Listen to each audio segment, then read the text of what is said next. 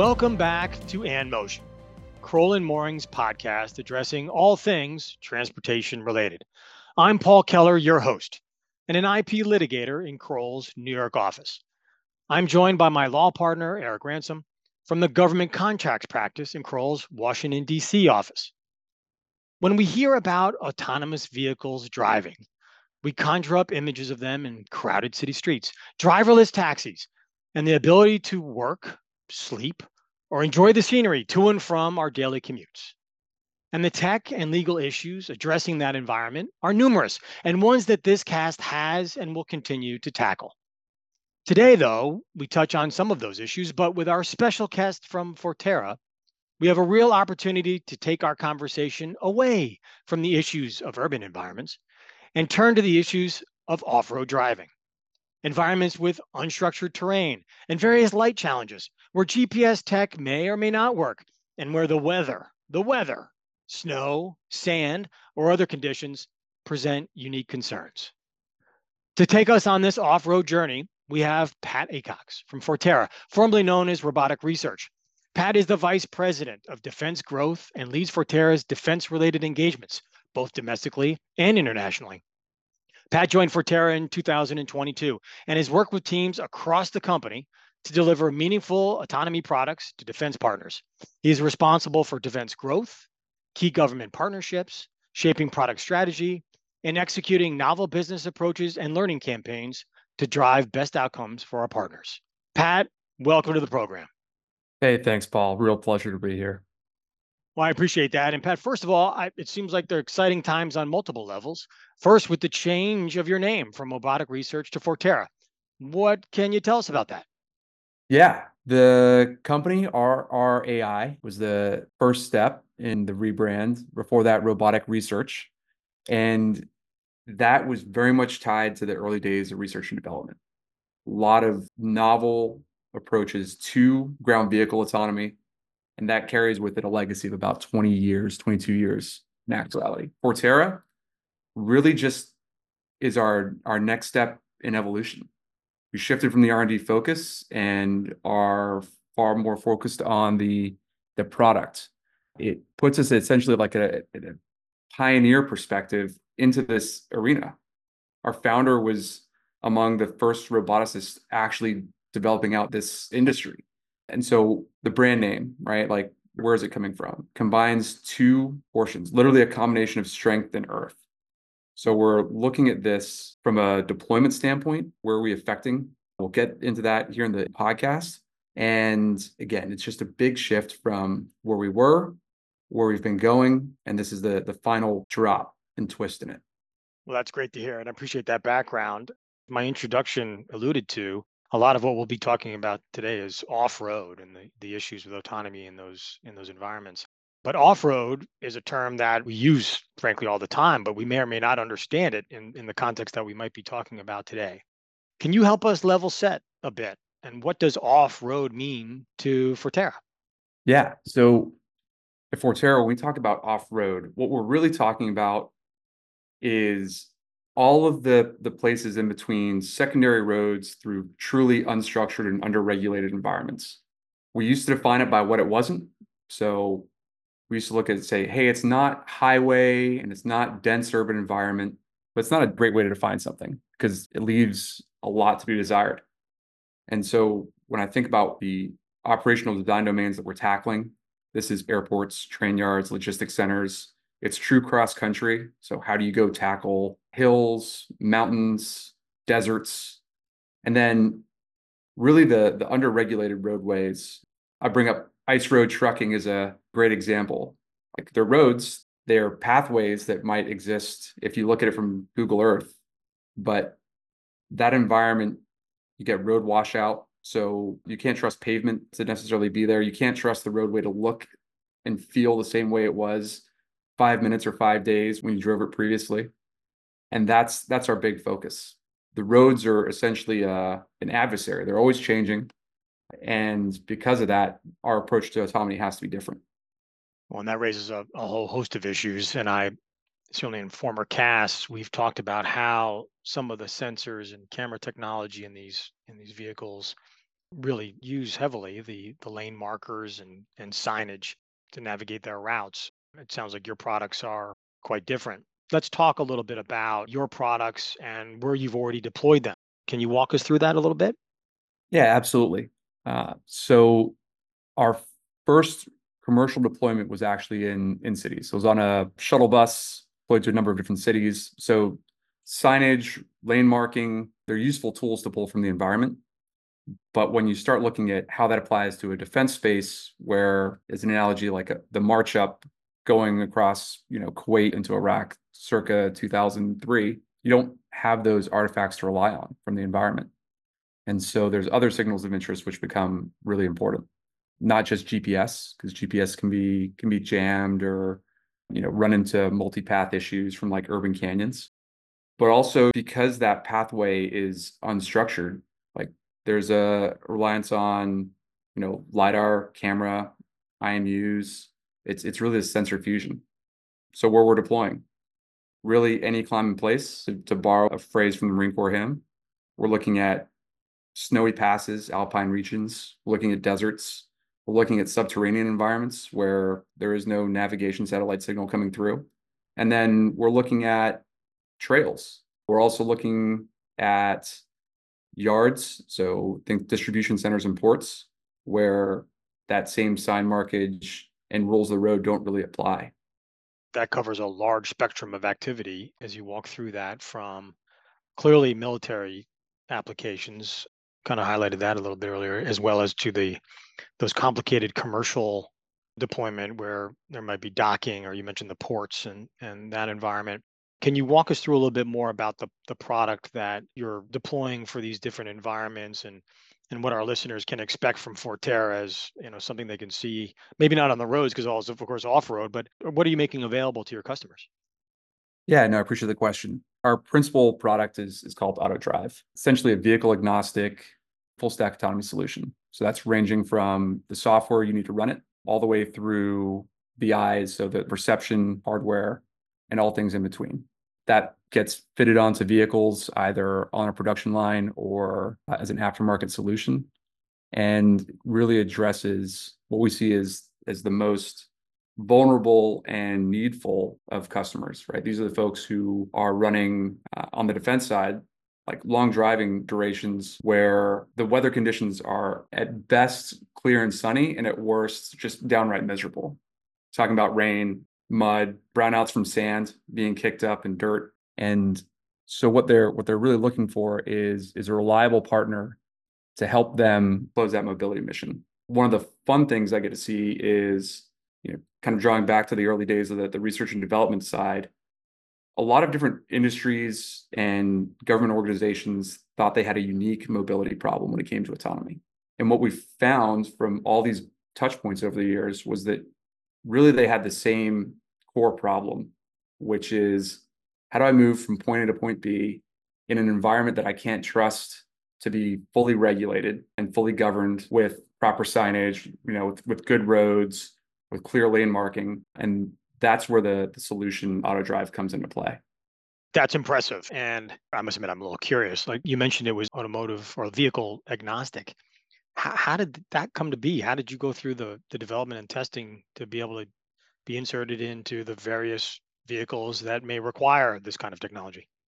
Yeah. So oftentimes different groups would come and say, Hey, I have this vehicle and I, I want autonomous mobility. And the core thing that they were working from was usually some kind of drive-by-wire system. Like, hey, we have actuators on a steering wheel, we can provide power and throttle, but really we just need to make sense of a the environment and b the the path and trajectory and accomplish the goal. And so from that foundation, there's a lot of back and forth around, hey, what does that connection look like? Is it automotive ether? Is it a common standard? Is it CAN bus? And yeah, we found that by and large, if someone had a, a drive-by-wire system on their vehicle, they were able to host an autonomy system. And then, you know, we would advise in what would make that a, a better interface. So really from the, the OEM partners or, or from different groups, they would provide a vehicle. And the other poll was, hey, something can't be so bespoke to a solution that it's fully ingrained and, and can't move from one platform to another because I mean, look at vehicle technology over the past 10 years. We've gone from, you know, a, a love of antique cars, I love antique cars myself, to look at Tesla operating and, you know, they have a phenomenal design and the industry just shifts so much. So any kind of one vehicle, if it's if it's solely designed around one vehicle, there's just no scale to it. And I think that's where a lot of the industrial and defense partners have looked as like, hey, I'm not sure what my platform is going to look like in five or 10 years, but I know that autonomy has to be a core part of it. How do I have transfer learning between these? Kind of boils back down to that drive by wire. And then those four behaviors of how am I perceiving the world? How am I generating behaviors? And how am I sending it through for the vehicle to move from point A to point B? Well, that's impressive because I'm certainly market leading. I mean, I know there are a lot of companies out there who are developing their own self driving vehicles and from the hardware as well as the software. And a lot of questions arise about how this technology can be interoperable from vehicle to vehicle, if not the, the software, and if not just the vehicle itself and its surroundings, but how these vehicles communicate with other vehicles or other infrastructure or the V2X issues that come up with this as well. And so this is impressive stuff. Now, there may be a simple issue. And I think I know the answer to this question, but um, just to get your perspective of it as you're developing in this space. What does Forterra see, though, as kind of the benefits of developing autonomy in these uh, not unregulated, unstructured environments? Because there's so much attention being placed now on, of course, on urban environments, on the highways of the of the world. But you've taken a different direction. What, what's the benefit of doing so? Yeah, so there's two main benefits that I see. One's kind of a moral imperative, and that's really the the individuals who are executing missions in these spaces. So I would call them the hard miles of the road are pretty vulnerable. On the defense side, I mean, we we wrapped up 20 years of a, a global war on terror where half the deaths were from IEDs. And so being able to pull operators out of that spot and have the vehicles really go tackle those missions is a life-saving aspect. We see that translate pretty well to the same hard miles in the commercial sector, right? Look at first mile logistics. The other side around this and, and why it makes it interesting to us is being in underregulated spaces or private spaces or forward deployed environments, the regulations of getting individuals to trust it at a federal or state level on open roads, that barrier is just not there for us. And so it's it's an approach to to close mission and to allow the individuals again who are most vulnerable to make use of the technology in a fast way that can then go inform the rest of the business sector. Interesting stuff. I've got a few different questions on the tech, but I know Eric, you've got your government contracts hat on and you've got a couple of things that you'd like to go through with Pat. Do you want to tackle those now? Yeah, thanks, Paul. Thanks, Pat. This is Eric Ransom from the Government Contracts Group at Crowell. Maybe shifting gears just a little bit. Forterra raised 228 million in a Series A in 2022, but you're obviously not a startup working on early R&D. You've been in the defense market for 20 years. So what can you tell us about the company's long heritage working with defense customers? It's been great. I mean, the bottom line is the reason why I came over here is because Forterra's solution really closes missions that they have been looking at. But if we look back through the past, there were a number of S&T initiatives going, you know, I guess further back than future combat systems that have run through various maturity levels. And the timing of the raise kind of coincides with this great nexus between the maturity of all of the things that need to go on to be able to like scale out the product. So if you think about how far we've come with compute, going from classic modules to GPUs and how much more that can process, the advances in LiDAR technology, the advances in camera technology, all of those were indicated early days as maybe limiting factors for how this would really gain traction. And in the past few years, finally hit that tipping point of, hey, the, the rest of the industry is mature enough for this to really go solve real problems. That's great. And it sounds like a really dynamic moment. And I think for government and commercial technology, there's a lot of interest right now uh, in government adoption of dual use technology, mostly about the government seeking to incorporate things that are you know existing in the commercial market. But Forterra is kind of going the other way. Um, you know, how has the work in the defense market prepared the company for this huge commercial launch? Yeah, I appreciate the question on a few fronts. I think on the Department of Defense side and also call it industrial side of the commercial base, there's just a real imperative, right? We're not talking about the convenience of kind of consumer cars. Hey, I'd really like to leave my seat all the way back and go to sleep as I, you know, drive from Maryland up to New York. We're really talking about how are we saving on labor shortages that exist in this environment and how are we protecting the individuals who are executing missions. And so on the defense side, there's nothing more imperative than that. Really, it's how do I accomplish the mission? So am I able to project out to areas that I wasn't able to get to before? And am I able to protect the people who are going out?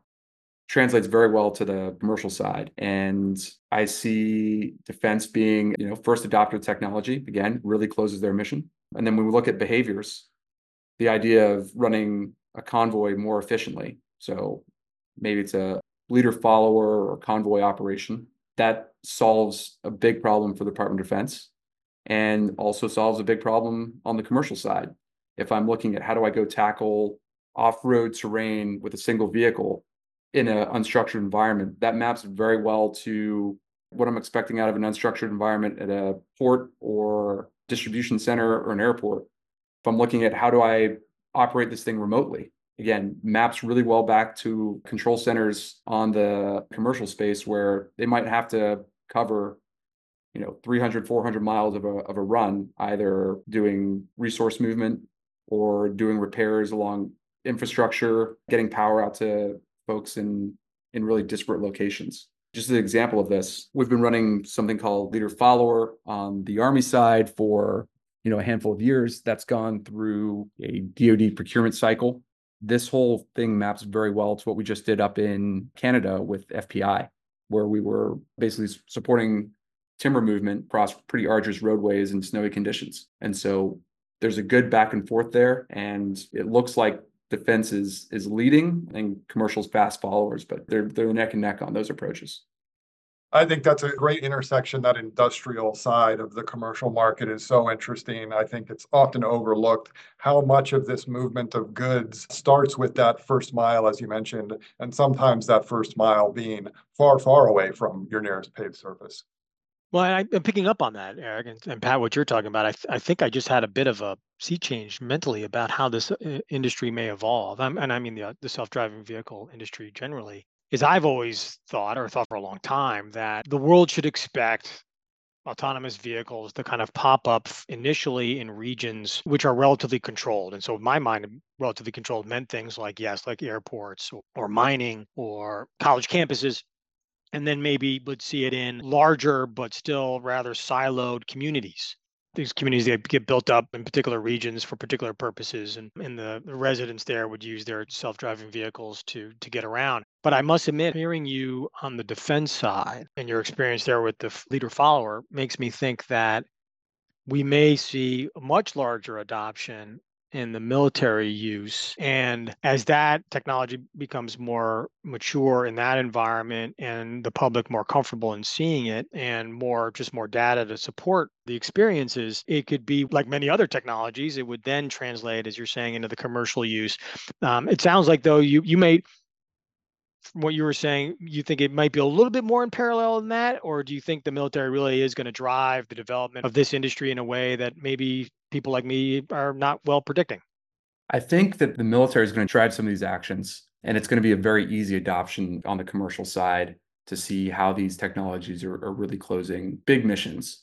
I used to have a similar perspective. I'd look out and say, like, ah, college campuses, controlled environments, maybe get making out to public roadways with like robo taxis those are those are compelling and i think they're often compelling because the size of the market's huge the other side of it is i think that there's on the military side they are always looking for a, a more effective way to employ forces and some of those behaviors that are going to come out of that research and development and that investment are going to lead to very novel commercial approaches you can say the same thing about gps right gps is probably a great example when the satellites first went up into play, they were for military use. Selective availability was was still a thing for the commercial side.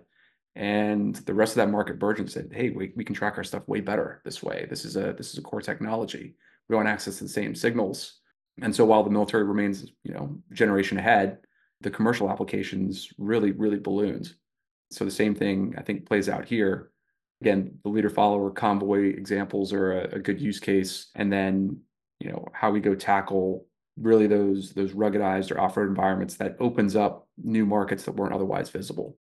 I'll never underestimate the the commercial sector's ability to say, hey, that's a great idea, but it can be used 18 other ways for this much better effect and fold it into their their playbook. Sure. GPS is a good example. The World Wide Web is another example, letting the military take a little bit of the risk and commercial deployment coming a little behind it. So that's a lot going on for Forterra. Any predictions? I know I think it was Yogi Berra. It's it's tough to make predictions, especially about the future. But do you have any thoughts about what we can expect for Forterra in the next year or two? Yeah, I think, you know, very, very excited to be doing the work on the defense side. Again, just by by background, it strikes a meaningful chord with me. I can see individuals either who would I be able to share beers with, you know, today, technology been deployed. So on a personal level, it strikes me that the, the work we're doing here on some of the major programs is only going to accelerate. And I think the demand signal for autonomy, specifically vehicle, ground vehicle autonomy in DoD is is only going to accelerate as these things hit. The other side is on on the commercial, and I, I think there's a few big announcements should stay tuned for. The use in ports, the use in first mile logistics are among them. Again, very excited around those. And I do want to circle back to the defense aspect because you brought up a, a question earlier on just around you know the safety aspect and that offset of risk. And so when i think about the testing that has to go into deploy these in the defense sector that risk transfer looks a lot different on defense than what it does on automotive. You know the example i'll give here is when something runs through the rigors of the defense side essentially that risk transfer really rolls over to the department of defense to to employ and use these systems in a way deemed deemed appropriate by commanders. And I think that really accelerates the safety work that goes into the commercial side, especially in the new industry. All of that makes complete sense and clearly indicates that you know we should keep eyes on Forterra as you continue to evolve and frankly sound to be leaders in evolving the autonomous vehicle space uh, for us as the military will lead and, and commercial will follow. So thank you all very much for that. I must ask, given all the excitement that your company is going through right now, if we could touch base with you maybe a year or two from now and see how things are going. I would love that. Yeah, I, I would love to shed a little bit more light on some of the things we're doing. And at that time, like that would be a great catch up and, you know, maybe a teaser for the things ahead in two years. Well, Pat, all of that sounds very exciting. It's clear that we need to keep eyes on Forterra as things continue to develop there and we see more of you in the marketplace. But um, in our final words here, is there anything more you'd like to share with our listeners? Yeah, there is. So we talked a little bit about auto drive and the environments that we're tackling. But what we didn't really cover is how this all gets brought back to to command. Really, how do I scale out, you know, one operator to multiple vehicles and really coordinate the chaos, so to speak.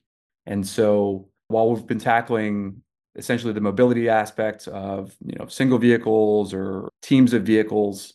What we haven't really talked about is how this scales out from a command center perspective. And what I'm really looking at is there's a coordination piece that goes on at a central node to run multiple lines of effort out to you know different pickup locations or different mission objectives and that networking piece is is particularly interesting and that's where we're we're starting to lean to really to scale out both the the defense work and the the commercial side of things. That's interesting. I guess I'm I'm trying to picture that in my mind a little bit. Is that anything akin to what we see in the movies? And I know now it's deployed in the field, where you've got some operators of UAVs, for example, in one location, and they're manning or handling a variety of different of the aerial vehicles that are located all around the world. Is that kind of what you're thinking about, or has I got that wrong? No, that's that's exactly what I'm thinking yeah. about when you know to draw the analogy to the movie these vehicles are able to move to a location to go perform a task. How they're moving along that route is is interesting but it's not something that requires someone's full attention. Like they should be they should be safely monitoring it. How do those vehicles really team up with that with that individual? But then the the more interesting part is it's really easy to scale hardware right? Like i can go to a manufacturing line you can print off more vehicles uh, you can apply the autonomy to it and you can go do more things. The hard part is is really scaling people. You know, human life is is incredibly precious, and setting up that human robotic team or that human AV team to go tackle something that requires the moral and ethical thought of an individual at a final location with the ability for robots to go tackle kind of the repetitive, dangerous, dirty tasks uh, that are that are needed to to close that mission is where we see a huge confluence of capability and growth. I really appreciate you sharing those final words uh, with us. It's just intrigued me even more. We've taken up a lot of your time and really appreciate every moment of it. You've been a wealth of information. And I know now that we'll very likely be touching base with you in some time to hear how things are going and what your visions are of, the, of how the future is going to unfold. So thank you very much, Pat. Very much appreciate it. And we look forward to hearing from you soon. Thanks, Paul. Thanks, Eric. It's been a real pleasure. Thank you so much.